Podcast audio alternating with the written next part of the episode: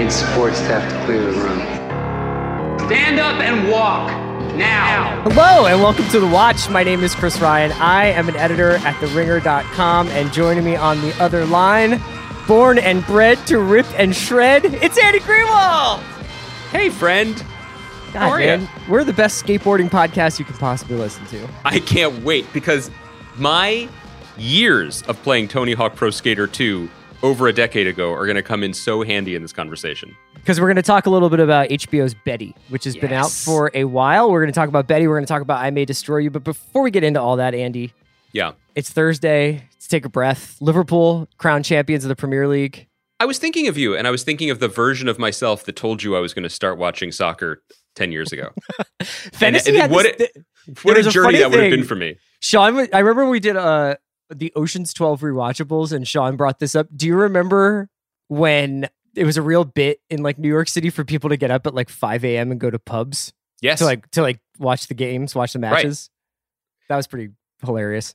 I mean, I, it was kind of a bit to be like, I want to start drinking at 5 a.m., but I'm going to blame Yes. it on sports. But it was funny where we would draw the line. Like you and I both one of our sort of like shared obsessions is the specific feeling of entering a bar at like 1 p.m. on a Sunday and leaving that bar at 6:45 p.m. on a Sunday and it's dark out With the Sunday, you have to be specific, like during football season. during football when season. you, sorry. you, not just it. not just on a 5-hour drinking binge. on the world is the world is possible when you enter. There's like a little bit of warmth still, Yeah. and people are out on the streets. And then when you exit, Yeah. you realize that you in your life are as bad at clock management as Andy Reid Yeah. because it is now bitterly cold, and all hope of a weekend has has gone. But maybe that's the remedy to that would have been just getting a quick power nap at home and returning to the bar. yes.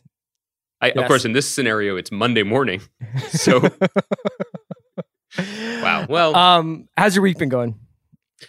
Oh, great. Another great week in America. Thanks for asking. Yeah. Um, I have to tell you, and maybe this is our segue because we we are going to talk about a bunch of TV shows today and, and some, some TV news. Oh, wait, you want to do the news first. So maybe this isn't the best segue, but yeah, I just want to say. I was going to front load us with with the headlines, you know. okay, but like- can I like tease it- people with something? Absolutely. Here's how my week has been, Chris. This week I discovered Betty on HBO, and Betty gave me a sensation that I was unfamiliar with. I had forgotten. And that feeling is called happiness. Why so don't we talk- it's we been a decent week. Andy, you know what? There really aren't any rules. Let's, let's talk about Betty. That's fine. Chris, I love Betty. I Tell love people Betty about it. so much. And so let me start by saying this. So it's six episode, half hour show on HBO. Um, Mhm. Hard to tell if it was sort of under promoted because it's sort of a more modestly budgeted show, or if it just got lost in the aforementioned America that we were Or talking or about. or like the kind of it definitely came out right as that HBO, HBO Max, HBO Go, Yeah. HBO Now boondoggle happened. So yeah. to me, the show is HBO Plus. Like this is what you get HBO for, and I have to say before I get into it, I am I, not contractually, but morally obligated to tell you that you remember our good friend uh, Layla Archuleta, who was um, my overqualified assistant on Briarpatch in Albuquerque. Of course. And one thing you know about Layla is um, one should listen to her, it, whether it's getting you from the Albuquerque airport uh, into the general vicinity of your pal here, or it's the text saying that I should watch Betty, and it was the it was the last push I needed to do it. And I've watched four of the six episodes this week. I had to hold back from watching the last two. It's just pure pleasure for me. So this show is Has your wife already watched this season of Betty six times without you in the middle of the night? you know, it's funny you ask that. I think the answer to that is no, but here's the here's why I do have some lingering suspicion. When I fired up my Apple TV to resume resume my solo Betty watch last night, I noticed all the episodes had been played all the way through. Now, Oh. there are three plausible suspects in my home. One considerably less plausible than the others. Uh, she doesn't know how to work the remote controls yet. Uh, that's my wife. We have too many remote controls. The Probably it's one of those things where your boy thought he pressed pause, but just turned off the TV and it just was racking up views, which is good for for Betty fandom. But anyway, so I don't know if anyone else has watched it. I have not watched the last two because I'm. Did I'm- you I'm holding happen back. to catch your wife shredding down a banister while smoking a blunt? Live in a one story house. All the rest, yes. Um, so for people who don't know about the show, it is basically an evolution of a movie that came out a few years ago that I have not seen called Skate Kitchen. Skate Kitchen, yeah. Uh, Crystal Moselle, filmmaker, made a doc called The Wolfpack. Made it loosely based on um, itself, loosely based on a, a, female skate collective in New York City called Skate Kitchen, where the skaters were not trained actors, played versions of themselves. They're playing new versions of themselves on this show, and it is kind of a shaggy summer in New York City, young women on skateboards living their lives show. And I, Chris, I, I I love this show so viscerally. I feel like I would protect it like one of my children right now. And I was very happy to see that it's already been renewed for a second season. The broad strokes are, I think, for people who are looking for something new to watch, first of all, commitment wise, we're talking six 25 minute episodes. Uh, you can you can bang this out and you'll enjoy it. Two, there is a tone here that I just feel like I know I needed at the moment for my entertainment, and I don't mean to short shrift the other heavier stuff that we've been talking about that will that we will talk about.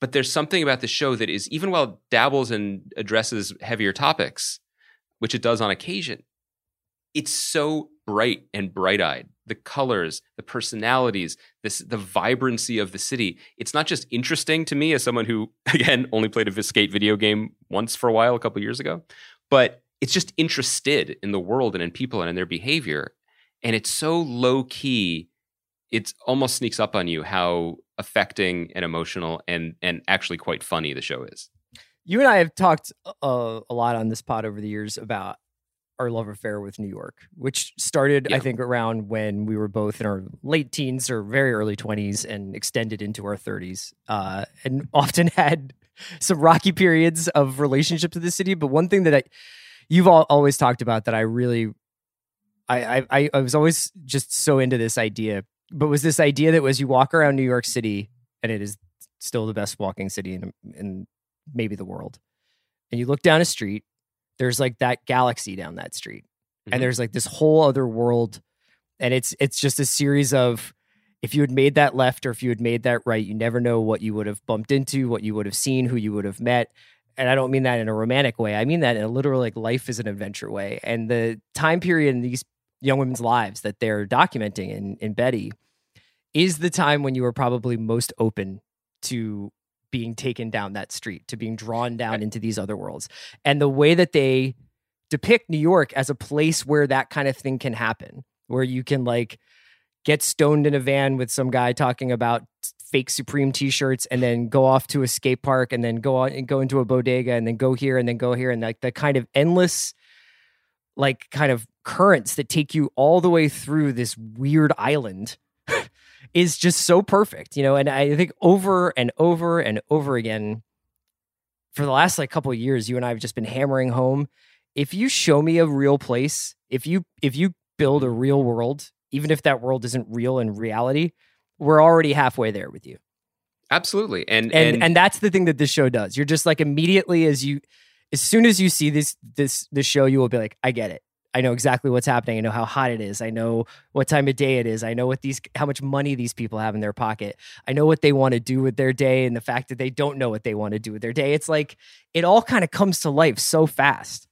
There's there's a moment if you're when you're younger, if you're lucky enough to live in New York, but I I think honestly it's probably true if you're lucky enough to be young anywhere living in a city where the world is like a giant Chutes and Ladders board and it's yours to play with and to take risks and to lose, but to keep pushing forward. And it brings that feeling to life better than anything I can remember in recent times. But the other thing about it, and maybe this is why the show's hitting me so hard right now too, is that there is a joyous sense of community in the show that I find very affecting right now, and also makes it makes it a little bittersweet because you know our ability to be communal is challenged so much right now.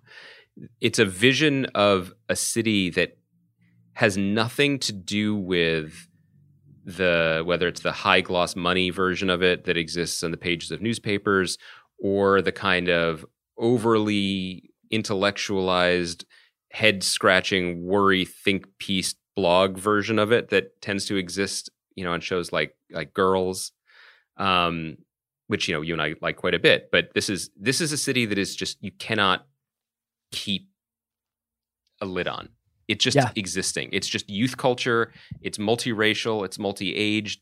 They're just all kinds of people who are united in living in this place and taking joy in it when they can. And there's a and, and there's also a hidden language, you know. And I and I don't think I'm curious when people say when people watch it, maybe who haven't lived in New York might have a different reaction to certain aspects of it. Um, but there's a shared language to living in a space. It, like in the first episode, characters are gathered. They haven't met each. A lot of them haven't met before. And then there is something that happens a lot in the summertime in New York. There is suddenly a, a downpour, a thunderstorm breaks out, and instantly every single person in the city knows how to behave and what to do and where to go and the bodega to climb into and you know get a plastic bag or whatever Yeah. you need to do. And it's just effortless the way the show depicts that. And look, if you are struggling at the beginning of the episode, which maybe might strike you as like a technicolor, non shitty version of Larry Clark's Kids at the beginning, like Yes. not salacious at all, uh, in a way that I really appreciate. If you make it to the part where ASAP Rocky's fucking problems plays, and the character of Honey Bear, who is a breakout, and she's just this phenomenal presence, this woman Kabrina Abrams. If your heart doesn't melt in that moment, I don't know what to tell you. Yeah, I mean, it, it's all that that thing you just said about the the rainstorm. It's like I can still remember on like the street where I used to, where I spent the last like ten years of, or I don't know how long I spent on on on Court Street, but like knowing which bodega had the uh, awning that was big enough to stand Mhm. under that you didn't get blocked out from from the f- the fruits, vegetables, and flowers that were outside. Which ones had like cheap five dollar umbrellas that wouldn't last for more than an afternoon, but maybe like you would just leave it at the bar anyway. And like you just it the way that this show has that same sort of sense of of geography, you know, and and sort of mental geography as well. And yeah, you're right. I mean, as far as like the language goes and and the ways in which these characters interact with each other, a lot of them were in in a skate kitchen and are non-professional actors and the authenticity of it actually comes through. I mean, I think there's it that that's a dicey proposition sometimes, especially for a TV show where it's not just like this mm-hmm. experiential thing. It's actually going to have to stay stay coherent for multiple episodes, and yeah, they they do that. But I think it's it's interesting. I mean, I think one criticism that might come at the show, and I've heard it from people who have tried to check it out, is you begin to maybe some people have said they begin to feel the limits of the non-professional actors. Um, but I gotta say, these young women, I think they've got the sauce. They've got the range. You know, there's of course playing versions of themselves in in landscapes that they're familiar in, whether it's on a skateboard or just New York City, helps. But like Ajani Russell who plays Indigo, Rachel Vinberg who plays Camille. I mentioned Kabrina Abrams, who I just realized is Kabrina Adams. I apologize to Miss Moonbear for that. I'll never make that mistake again. Um, I just want to watch them. You know, I just think they're really interesting, intuitive, natural performers. Um, to connect this, because this is just a pure rave for me, it just makes me happy, and I just would talk about this for the whole hour, but we won't.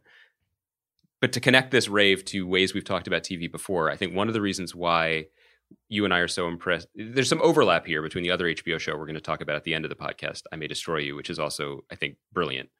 Um, and also, you know, vibrates with a certain young energy that obviously you and I are very, very uh, envious of or interested in Right. um, as spectators to that now.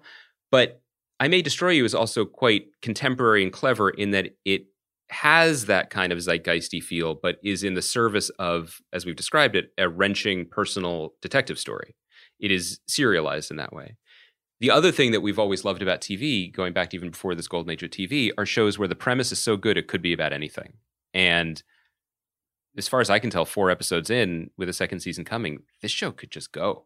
It could be about almost anything. And I Yeah. love that about it. Yeah, I mean, I think that, that shows like this um, are more what I was hoping for. I was hoping TV would turn into when I think we started doing this podcast, and I think that when we sort of felt like uh, there, there, there's been this tug of war back and forth between whether or not television has really um, lived up to its promise of the quote unquote golden age, and whether or not uh, and what that what that means in relationship to its sort of tension between it being a writer medium versus a filmmaking medium or a director's medium. And I think that there's been a lot of conversation about that. But for me, it was always about like telling different stories in different kinds of ways. And that was the way in which it would be the inheritor of like the the sort sort of 70s cinema that everybody would kind of like was like this could be it. This could be our Mhm. kind of like the place for all the real artistic experimentation and expression that we thought was going to come out of the 70s and was crushed by the 80s and blockbusters and shows like Betty are little minor minor miracles like that you know what i mean like that's that's the, that's why you watch tv is to find something like this that doesn't feel like anything else I should give a shout out too to Leslie Arfin, who's a, a t- established TV writer. She actually worked on Girls, which is interesting, and worked on uh, most recently Love on Netflix. She came on as co-showrunner and executive producer. Moshe Kasher is a stand-up comedian, worked on the show. So there, there are comedy bona fides there too, Sure. which are subtle and really good. Before we move on, I have to ask you, like, as a longtime skate aficionado, yeah you know, just as like a goofy foot stan, is that a thing, or is that like i've never heard that before snowboarding. I a- anyway, I love watching people skateboard. I think it's fascinating. I have no idea how to do any of it, and it's just kind of beautiful and cool on film. I have to say, Tony Hawk Pro Skater 2 did lie to me because my understanding of skating at a certain level really does involve just banister work and rails, but Yeah. like nothing but ra- like going around like a dome purely on a railing, which I guess isn't uh, possible vis-a-vis physics. But that was my one kind of disappointment. Yeah, you know, I, I, I don't think I would ever call myself a skateboarder, although I think I am a pretty big fan of skate culture in over the years.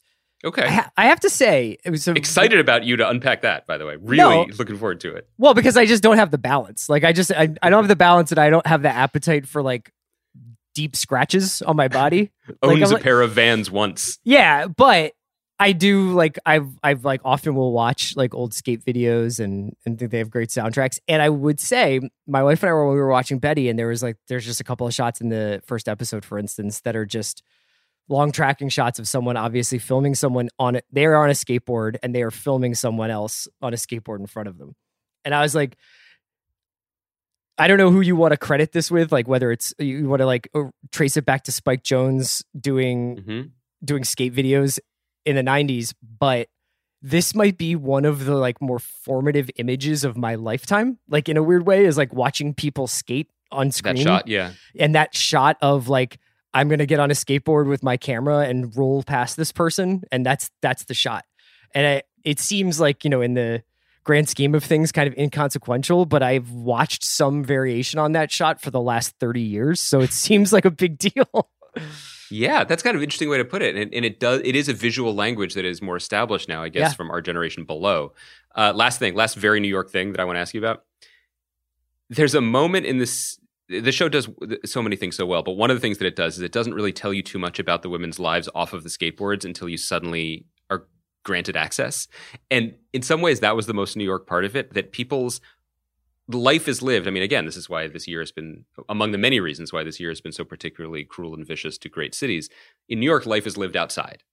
And that's your home. And your apartment is the place where you sleep and store pizza that you haven't finished on the way Right. home from the subway. Yeah, it's the where Uh, the Annie's mac and cheese is at the end of the night. Yeah. and and, so this these little glimpses where suddenly someone opens a door or in, a, in one character's case goes in a private elevator and you're like wait what and they have these private spaces really to like recharge is really kind of exciting. And it really reminded me of that moment when you're you know usually for me anyway it was mostly when you were younger. You meet people you don't know them that well and maybe they're like oh come back to my place have a beer or whatever. And then their place either is like a, a, a- the kind of tenement where there's a bathtub in every room you know not just the kitchen. Yeah. and maybe maybe it's the room is just a bathtub. Or it's like oh come with me on the six train oh why are we getting off at 81st and park oh your father is a lehman brother like Uh, his so- name is mr lehman brother and you have 19 rooms but out in the you know on the battlefield of ideas that is the lower east side i guess we're all kind of equal yeah, I drunk. thought you were going to reference the phenomenon of when we were growing up in Philly Mhm. and like we were in middle school and high school and uh a guy would be like, "Do you want to come back to my dad's place?" and you'd be like, "Just your dad's?" Right? Okay. So Yeah, checking in uh and you'd see your friend's divorced dad's house for the first time. hmm There was always a story there. You know what I mean? yeah, I, I remember. You know, you know, you know where big main line of Philadelphia divorced dad energy was, or like where where, where they shopped mostly Yeah. was the Sharper Image. Yes. Those were the houses where that had those things, those like the metal rods where you put your hands or face on it, that are absolutely banned in the COVID era, and B, the only time I ever saw someone with one of those robots that did nothing but s- serve a tray of drinks if you made the drinks and put them on the tray was that yes. shout out to a kid named Tony's divorced dad. That dude wore tracksuits, worked at an auto dealership, and had a robot. And, you know, that's about as good as it got in the 80s. Tony went on to inspire the uh, Ashley Schaeffer BMW character in Eastbound and Oh. Down. Probably, At least I have to say- spiritually connected to it. all divorced dads, they were like, the Jack Daniels was not hidden. It was like, son, this is where the booze is. Whereas, like, if you were at like, you know, the mom's house, it was like a little bit more like, it was a little bit more like obscured, but like the divorced dads were like, that's a funny smelling cigarette. Speaking of divorced dads, because really many of us are really just a few bad decisions away from becoming one. So all all all respect and all fear. There was a moment last night where, and this is why I'm a little suspect. I don't think my wife finished the series of Betty, where uh, she was working late after the kids went to bed, and I was skating my way through two more episodes of, of, of Betty. And then she came to join me, and she's like, "Can we watch something, or do you want to keep watching this?" And I was like, brain was like, "I want to keep watching this." Yeah. And then like actually body heart was like, I want to keep watching this. Brain was like, your choice. Whatever you'd like to do. So that's how I go from being like, this show is reminding me of living in New York and listening to ASAP Rocky to browsing the deep season 38 menu of American Masters on PBS. Be like, oh well, you know, I guess there's another another Joan Didion doc. Well, I, that could that could And be a meanwhile, nice in your night- head, it's just you're listening to Pharcyde and just like running away from, from I'm imagining just park rangers. I'm just doing kick flips over the bar. last night we were we keep having this thing when we get to the end of the night where we're trying to find a show that's not too demanding but not too stupid or one that we've like seen a hundred times Okay. so we keep finding like these like we and honestly like the the thing that we've been watching a lot of that i've been really really enjoying is dave which is something we, we never talked about uh, on this yeah, pod I, but I missed it completely. hilarious. Uh, but last night it kind of was like later, and I I was like kind of drifting off, but I was like, man, we could watch something else, and it was like we started watching Floor's Lava, which is uh you know the Oh, Netflix, this uh, Netflix number thing. one show on Netflix, and is uh one of the craziest things. Like I just felt like I was on mushrooms the whole time, uh, and you know eh, eh, people need to know it's the game Floor's Lava. But filmed, and there's like you know they pretend like it's actually lava, but they Wait, that's a game? That yeah, it was basically like you set up your house, like if you were at your house. And Oh, like like a kids game where you jump Yeah, from couch but to it's table. played by adults and is like super intense, and people like do face plants on stuff and everything. You know, it's kind of also got an escape room vibe. But the point is, is that I we watched one and I like got some jokes off and was like, this is just so stupid, and I'm like, well, I'm okay. And then my wife watched like four more without me, and I, but then like my first reaction was. Well, I'm going to be totally lost now. You know, like it, it's like the the, narr- narrative? the narrative thread is going to disappear. Uh, so stupid. I need to get out of the house. were you an escape? Were you an escape room guy? Did you enjoy? Do you enjoy? I would have been if I, I. I think. I think that was something that could have happened in the last couple of months. You know, Oh, Kaya. so that's that's this something is this is a good this is a good Kaya jump in. Kaya, are you an escape room person? Like, do I want to go to an escape room? Not now, but were you? No, that sounds like a waste of money. Okay. I, I, I agree. Thank you, Kaya. Wise beyond your years. I mean, I think if you don't know what the concept is, being like, Ka- can you Kaya with escape? big divorced dad energy right there. Kaya, do you have a drink serving robot? Um, I, I, I think if you didn't know the concept and someone was like, "Would you like to escape this room right now?" Ninety nine percent of America would take take the offer.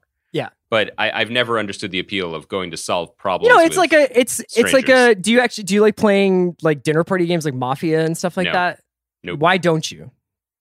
I, I don't like fun very much. I'm anti fun. I think that the reason is is that you're a guy. You have you have you have this family, and I'm, I'm a pre divorce dad. you have limited at bats socially. You know what I mean? And you right. got to maximize them. And it's tough for you if you, you. show up and you're like, I'm trying to like catch up with friends, get my drink on, Tony's Yeah. dad style. You know what I mean? A funny cigarette gets passed around. Who knows? And I'm saying, and if I come up to you and I'm like, here is an elaborate game yeah, that is going to take 45 minutes just to explain yeah. and then inevitably someone's going to get in a kind of weird passive aggressive fight. I could see why that would be a, a day ruiner for you. Do you remember our, our buddy Chuck Klosterman's birthday party one year was Yeah. going to his apartment, having takeout KFC and playing Mafia, right? Or, Yes. or Murder or whatever. Mafia. Yeah.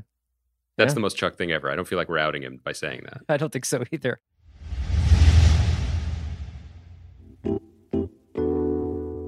Today's episode of The Watch is brought to you by LaCroix Sparkling Water. LaCroix delivers refreshment flavor and sparkle with an innocent twist of zero calories, zero sweeteners, and zero sodium. There are 27 LaCroix flavors. The newest addition, limoncello and pastèque, are exciting additions with European finesse and unique flavor innovation. Oh my god, guys, how do you where do you even start with LaCroix? Your boy is 80% LaCroix. I don't even know. I first of all, I'm I'm an originalist. I just stick with uh, the plain flavor. It's my seltzer club soda of choice. I just I just drown in that. But when I want to get a little funky, I'm known to maybe mess around with a little coconut. I, I'm not above it. I like lime. And I also love a little bit of pamplemousse, which I think uh, you know most people do, and it's just like such a great summer summer beverage. Lacroix sparkling waters are gluten free, vegan, kosher, and non GMO, Whole 30 approved, and environmentally friendly. Lacroix cans are sustainable and recyclable, and Lacroix was the first on the market to be produced without a BPA liner. Enjoy LaCroix sparkling water, a healthier alternative for you and your lifestyle. For more information and a full list of retailers, visit lacroixwater.com. That's L A C R O I X W A T E R.com. You can also join the LaCroix community on social at LaCroix Water. And we thank LaCroix for sponsoring the watch. All right, so what do you want to do? You want to do I May Destroy You now, or do you want to do. Let, little- let, us do our little let's do our little grab bag. And and I just a f- thing about Betty. We'll, go check it out. Maybe we'll hopefully have some people from the show on at some point in the next couple of weeks to sort of wrap it up because we haven't really talked about the show. I just want everyone to watch it and enjoy it. Yeah, seriously. Um, the very high recommend from us. Really, the only news I wanted to talk to you about. So, Peacock launches July fifteenth. Yeah. Uh, they put out a batch of trailers. I I think that I, I need to see the library. This is my take on Peacock because Okay. I I think HBO Max really opened up. They put out Love Life. I know I'm a fan of Love Life. You had some reservations about it, but you, you know you, you you understand that lots of people like Love Life. But that was the only original series for I guess adults that they were putting out that was exclusively for HBO Max. There was a bunch of docs and cartoons and stuff like that, children's programming. But their library, their library was. Mm-hmm. I mean, unbelievable in terms of rewatchable movies and also shows that had huge rewatch potential, like Big Bang and and Friends and stuff like that. So that was kind of like the HBO Max story. I don't really know. I mean, I, I have I have some awareness of what's going to be on Peacock, like The Office, but I need to like kind of like get really like kind of see a list of it where it's like Thirty Rock and all these other things. Mm-hmm. But Peacock made put out some trailers for their quote unquote originals. The reason I use quote unquote, which is the verbal version of air quotes, is because a couple of these things are British co-pros that have already aired. Yep. And then the sort of big tent pole that they're putting out, the one I think that they're hoping catches on, is the adaptation of Aldous Huxley's Brave New World. Um, Right. Which is, I think, at least the first episode is directed by Owen Harris, who directed several of the best episodes of, of Black Mirror. Uh, I think Grant Morrison worked on it as a executive was in the producer room. Yep. and it stars Alden Ehrenreich, Demi Moore, uh, Jessica Brown Findlay, a couple other people, and um, I'm a I, I still still still Alden Ehrenreich is my Boeing stock. Like I will not sell it, but I I have to say that I do not think that this show looks that good. Okay. That's one note. Okay. Do Um, would you like to elaborate on that? Would you? well, I, I, I should say I feel, and I know people tune into this podcast for full transparency. I feel I- slightly hamstrung because I, I am in a, uh, uh, I have, a, I have an overall deal with with Universal for my own work. Uh, theoretically, my work, if I if I make more work, could end up on Peacock. So I feel a little bit delicate there. Um, so I, I'm mostly going to reserve my commentary for like the overall place in the marketplace, uh, and criticize you for your terrible stock trading. But um, I on. will say I wasn't saying like uh, this is sight unseen. So I'm not saying like I, I don't know anything about how good or bad Yeah. this adaptation is. I think part of it is the amount that uh Brave New World has influenced other stuff. I have now Yes. come out the other side that when they set up the premise for Brave New World about this per- quote unquote perfect society that this one person is the anomaly in, and then that person unravels the thread. Yep. I think that, that has become such a well worn trope that I am almost sort of like, I got it before I even see it. So that's that. Yeah. and then mean, I, it- I, I wanted it- to also it- talk about Foundation. It's a but- well, it, it leads well to Foundation because Aldous Huxley's Brave New World and Isaac Asimov's Foundation kind of are the urtex of modern sci-fi that have been. The, the, the concern would be that the bones have been picked clean by every Yes. story that has come since, whether or not they are better stories. It's interesting to note. I mean, the other thing about about Peacock is that, and this could be an advantage or disadvantage, and we'll see as it plays out. I think we've talked around this before, but we're not getting the full blast of what they intended to be because of the pandemic. I think Yeah. they intended to launch with more originals um, and have more things, just more, just more stuff ready to show. Um, because the goal, and it kind of is trying to fill a different niche. I mean, it's going to have really, really solid, dependable content like Law and Order and Thirty Rock um, and The Office. Eventually, I think next year The Office hits it, but also be the place for shiny new streaming content Sure. and and there's also a, an ad supported version of it so it, it's it's finding its way um, brave new world was developed for usa and then switched midstream Right. um, for peacock Right. so i think your concerns are especially in terms of like as everything becomes ip and everything now it, all the things that were quote unquote unproducible are now very much producible Well, I just think it's an interesting thing where it's it's like we've had this sort of wave of world building sci-fi influence stuff that is obviously drawn from a lot of foundational texts. And now we're now going through the cycle where we are reimagining the original versions of these things in Foundation, Brave New World, and and to some extent Dune. Yes. You know what I mean? Like Yes, absolutely. I, I so foundation we're talking about. It's the, it's you know the nineteen. It's the first. There were short stories published by Isaac Asimov in the forties. They first collected into a book and then ultimately a trilogy in the uh, early fifties. So this is about as this is way back. Um, actually, more contemporary than Perry Mason, but still uh, in the way back machine. And um, this is material that I love. I read these books when I was in high school, and they kind of blew my mind. Um, that's a prime age for reading Foundation. So David Goyer, who has a long history in genre work, he co-wrote, fam- probably most famously, he co-wrote uh, the the Nolan Batman movies with Nolan. Um, is spearheading this adaptation. It's the biggest production ever in Ireland. Uh, shouts to shouts to Paul Mescal and Normal People, which filmed in the same studio, but uh, shout out the shout out the Celtic Tiger. So this, this they, they, there was a big press release in January when it went into production, the biggest production ever in Ireland, like 500 people working on the production, and then of course it got delayed. But the trailer that they released is impressive looking, and certainly looks like they spared no expense. A lot of great actors in it: uh, Jared Harris, Lee Pace. Here's my I hate doing this concern trolling, but here's what I want to say about this. I love these books, and the reason why I love the books is because they are very, very modest stories with galaxy brain ideas. Mhm. And part of the appeal to me about it was that they were so tightly focused. I mean, they're short stories, really, cobbled together into novels. Um, and they're just the purest of sci-fi for that reason. Asimov is a really smart guy, Jewish American guy living, you know, during World War II, thinking about the end of empires and how great civilizations end, and being like, well, okay, the end of the Roman Empire, but in space.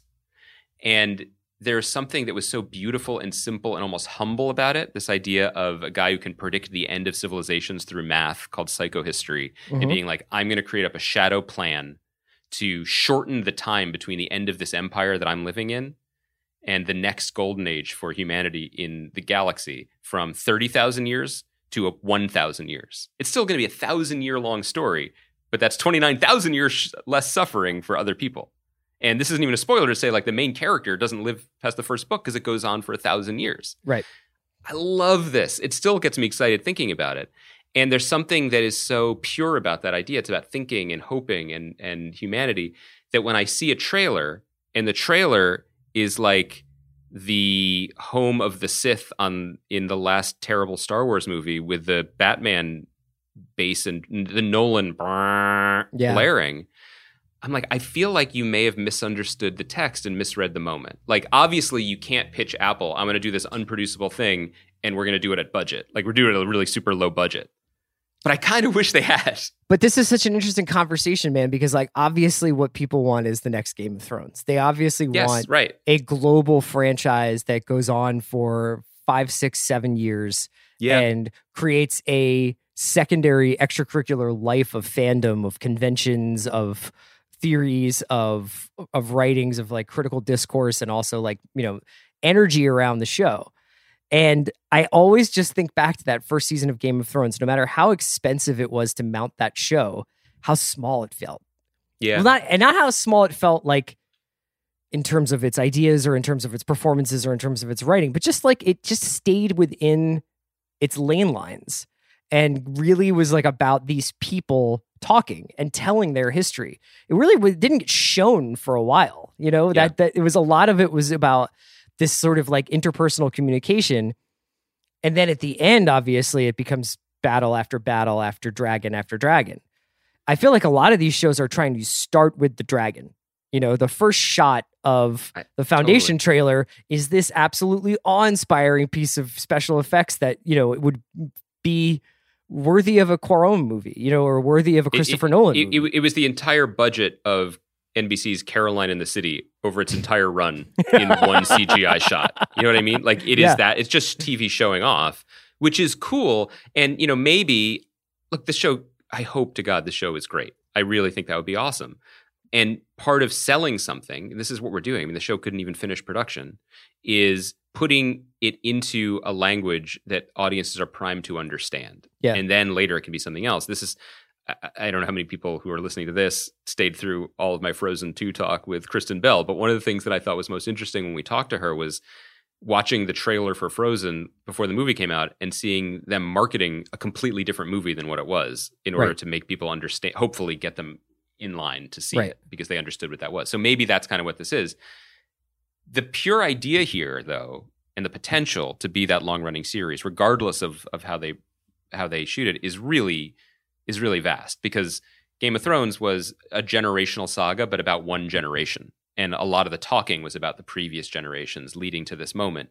If they do Foundation right and they do it in the spirit of the books, it will tell a story that spans a thousand years. So there will be new characters and new uh, points of conflict and new locations in ways that could be quite groundbreaking and uh, potentially quite awe-inspiring and moving, as awe-inspiring as the CGI shots, if they do it right. They put out this teaser for Foundation, and and uh, uh, we we could share it, but I I thought it was.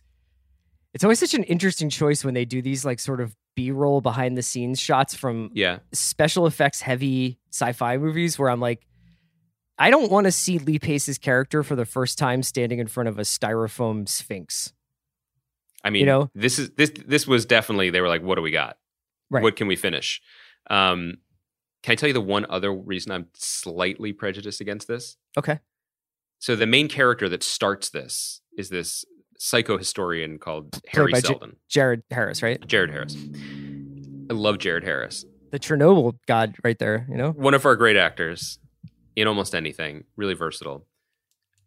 But like, I feel like Hari Seldon should be played by like Judd Hirsch. You know what I mean? Is that Like- is, is he like older or what? he's an old guy. He's he's an older guy, like he, who comes to this closer to the end of his life. But obviously, they're not. First of all, can you imagine that pitch meeting? Listen, Tim, everybody here on the Apple board, Jony Ive, who doesn't even work here anymore. Thank you, Yeah, Eddy, right. Mr. Cue. Thank you for your preemptive half a billion dollar bid in our ten year series. I just got two words for you to put butts in seats. Hirsch. Judd Hirsch. I, there, this is just me saying that, like, the guys, we couldn't afford Dreyfuss because we blew all the money on a space station. Hirsch is tech avail. Um, we can't get him to Ireland, but he, he he'll zoom in. I, I, I said this before, but like the the sort of like something about 1940s New York hustling, like there there was something in that. There was something that felt very. For I'm just gonna say it. Like there's something like super Jewish New York to me about these books always, and also who Asimov was, and and and like the, the star of the book being a guy who's just like I am a historian interested in psychology, and also I'm going to build a generation spanning project about an encyclopedia. I just feel like he shouldn't be a supercilious British actor. Like I just feel like it's it's kind of a misread Yeah. on the person that could fumble his way into history. And it also feels like that thing that sci-fi does, and I think you saw this in Brave New World, where they're like, to be sci-fi, it has to look this way and sound Yes. this way, and people have to speak in a certain tone. And I'm just really ready for something to shake that up. Yeah, me too. I am too. Should we end by talking a little bit about I May Destroy You, which is probably the least sci-fi thing in the world right now? It is, although it, she is a, a psychochemist That's in true. terms of Arabella's own personal Bill Nye the Science Guy, in terms of her own ingesting of chemicals, was impressive, if Yeah. not totally terrifying. Um, th- this is, I think, this is, people were asking. I saw, I think someone on Twitter was like, "What has the belt right now?" To me, this show has the belt. Oh yeah, yeah. I mean, I guess we have to say it out loud. Like, the, the, I May Destroy definitely has the belt. Yeah. I mean, it, I I don't know. It's hard to gauge the. Uh, I I've seen anecdotally people as they find this show saying, Mhm. "Holy shit!" Mhm. I don't know that it has become like a week to week kind of thing, but this this show is now three for three uh, with episodes. Um, in fact, I would argue each one is better than the last Yes, this was uh, a surprising. I never, I never was certain what was going to happen, but I was always aware that I was like in the hands of like a like maybe a master storyteller watching this this episode. and filmmaker. I thought Sam Miller is just doing an incredible job, and uh, I love how the show keeps you guessing. And because we know how high the stakes are, because we're so centered in Arabella's emotional experience, it feels breathtaking, lit in the literal sense. Like I'm on the edge of my seat, even when uh, Arabella and Terry are having fun. Yeah. Not because I think something terrible is going to happen, but because I truly don't know, because anything is possible on the show. And I, to that point, I was really shocked and impressed how it zagged in episode three. To have a traumatic event occur in episode one, to have episode two be about the beginning fallout of that event, and then take a take a breath, take a step back to a happier time Mhm. in you know I think it's fair to say, at least for most of the episode, a happier time in these women's lives, um, was both surprising and sort of set me tip tipped my balance a little bit in terms of what to expect, but also just right. It's like they, she just kind of knew, you know. She's like she's like she's the savvy. She's already a savvy pitcher who knows just when to throw the off speed stuff when you least expect it and are ready to enjoy it. And for what this episode did, and I think I, I have a feeling you're going to back me up on this. I, I have never, and I'm not trying to like virtue signal sobriety here because I am not a sober person, but I don't think I've ever ingested one eighth of the amount of drugs or variety of drugs, certainly in one night that that that Arabella took in Italy, and just the way the show made mind altering drugs in your 20s feel simultaneously like the single best decision you could make and the most terrifying, horrifying mistake you could ever make, sometimes within the same shot, was unprecedented and made me feel insane. It made I thought it captured the you know basically like the defense system of consciousness and like how when you strip that away how terrifying it can be to kind of be without that. And obviously that's what this show in some ways is about. Uh i also thought it was one of the best flashback episodes i've ever seen precisely because most flashback episodes are about some kind of freudian trauma that are, is Mm. explaining what is happening in the current moment. And this was more like yeah, this is another sort of snapshot of someone's past that illustrates who they are now and illustrates like the interpersonal relationship between Terry and Arabella and talks about what you know when Terry spends the day with her in that second episode sort of helping her piece things together and is getting Mhm. increasingly concerned and you're like oh it's interesting I wonder if Terry's like the sort of straight-laced one and Arabella's the wild child and Terry's concerned and it's like no it's it's it's much more complicated than that. It's much more like real life. Yeah, and I and I, I think that that's exactly it. What you said about about complication. You know, I think there we have seen many many examples. I think less. Hopefully, I'd like to think less in recent years, but so many ex- examples of a kind of clumsy morality when applied to young things that happen to young people. Yeah. doesn't necessarily have to be uh, sexual assault, as the case of the show, but whether it's you know recreational drug use or drinking or smoking or whatever the case may be, even well-intentioned shows or stories tend to have a moment where it's like, well, you shouldn't have gotten in that car. You made a mistake, and Yes. let's isolate that one moment as if it was a binary choice, as if we weren't the sum butterfly effect total of everything that we ever did. And some of those things ended up, you know, with results that made us feel good or happy or led us to a good place, and some of them didn't. And even the ones that made us feel good maybe made someone else feel bad. And painting in that fuller picture is really um, a crucial, I think, to to to full bodied, full hearted storytelling, but also really impressive to see it being done. I don't want to say effortlessly. People work really hard on the show, but it it it's the first thing that you said. I just I feel like we're in the hands of people who really know. What yeah, I. I and I never felt like I was being really like manipulated. I think that moment. I mean, you you were saying like you know when you're young and you're you kind of you're you're having an extremely normal one out. It's just like a you, you definitely feel like you lose your your grip on on your fastball pretty fast where you're just like I'm kind of giving myself over to the to the momentum of this and mm-hmm. B you're like I'm ex- once like completely like exhilarated because I'm flying and then oh shit like I'm up in the air like that happens very fast when that when that's Yes. going on and I thought that that moment sort of as her Italian drug dealer soon to be quasi boyfriend is leading her into this sort of like I'm going to take you somewhere else and they've had this sort of incredibly intimate moment Mhm. uh, back at her apartment and now he's like taking her somewhere else and I think you feel like okay this guy doesn't seem like evil but there's that moment where you're just like I have no idea what's on the other side of this door when this guy unlocks this this like sort of restaurant this cafe door. And then it winds up being this kind of epiphany moment of listen, listening to Daft Punk as the sun comes up over the Mediterranean. And yeah i mean sometimes that does happen. You know what i mean? Like and and you got to treasure that when it does. I personally don't feel like i would be able to process something like the sun coming up if i had taken that much you know ketamine but whatever you know I, do you think we should rename this podcast "My Two Dads"? I just feel like we have a lot of advice about young people having fun in Italy and or New York, but uh, but yeah, I, I- I think that it's interesting to be talking about and to be watching.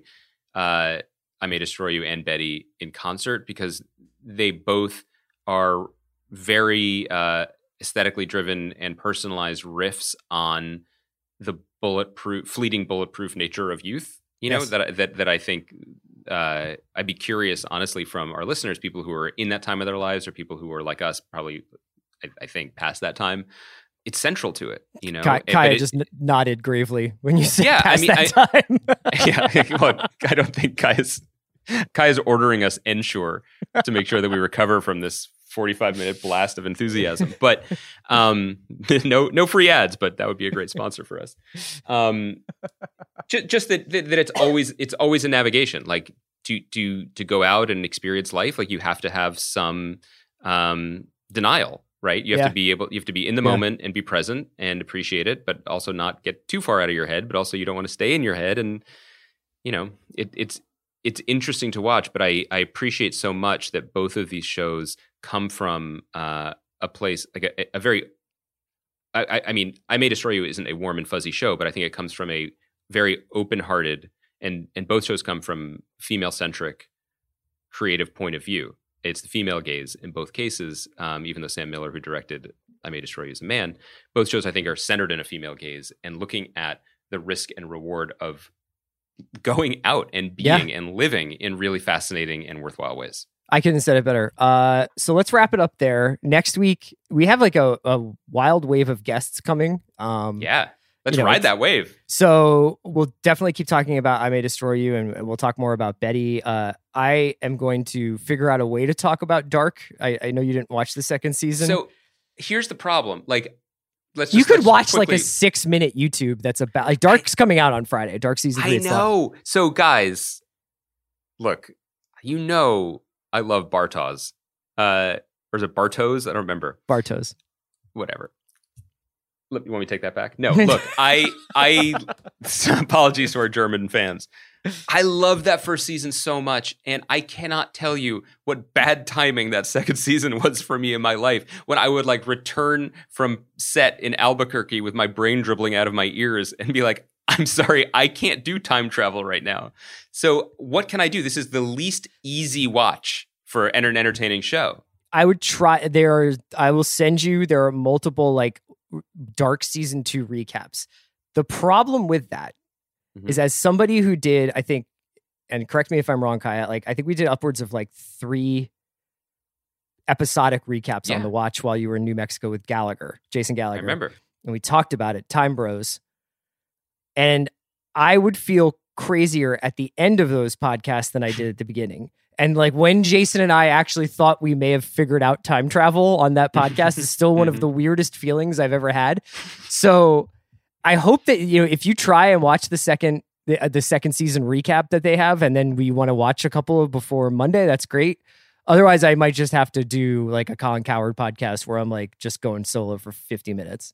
I I might listen to your time travel podcast and attempt it Okay. in order to find the space because there look we talk about a lot of TV shows and there are a lot of TV shows but there aren't as many experiences of watching that I enjoyed as much as that first season so I I wish that I was caught up to join you I will try so if you don't mind I'm just going to put this to you right now in front of God and Germany and all our listeners slow walking this a little bit I got you, man. I got you. I'm, I'll, let, let's. You know whose clock we're on? Ours. It's you and me. What's Kaya doing right now I don't Is she know. rolling her eyes?